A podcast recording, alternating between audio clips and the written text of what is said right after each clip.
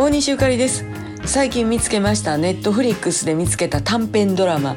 1本約15分ぐらいなんですけどまあようできてましてね「えー、It's Bruno」っていうね「ブルックリンでブルーノと」っていうタイトルのドラマで、えー、ブルーノっていうワンちゃんとマルコムっていう飼い主さんの物語なんですよ。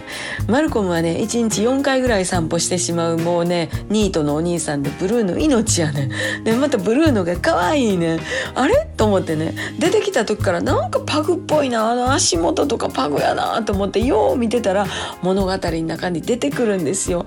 ブルーノはパグルっていう種類なんですね。えパグル？もしかしてそうパグとビーグルのミックスなんですよ。まあ顔とかね仕草とかねほんまにね見てたらだんだん好きになってくるって感じで、えー、すぐに終わっちゃうんですけどいろんな犬とか人が出てきます。ミュージカル仕立てでちょっとサスペンスなところもあって本当に楽しく見ました。皆さんもどうですか？ブルックリンでブルーノと。ブルーノ。さっちゃん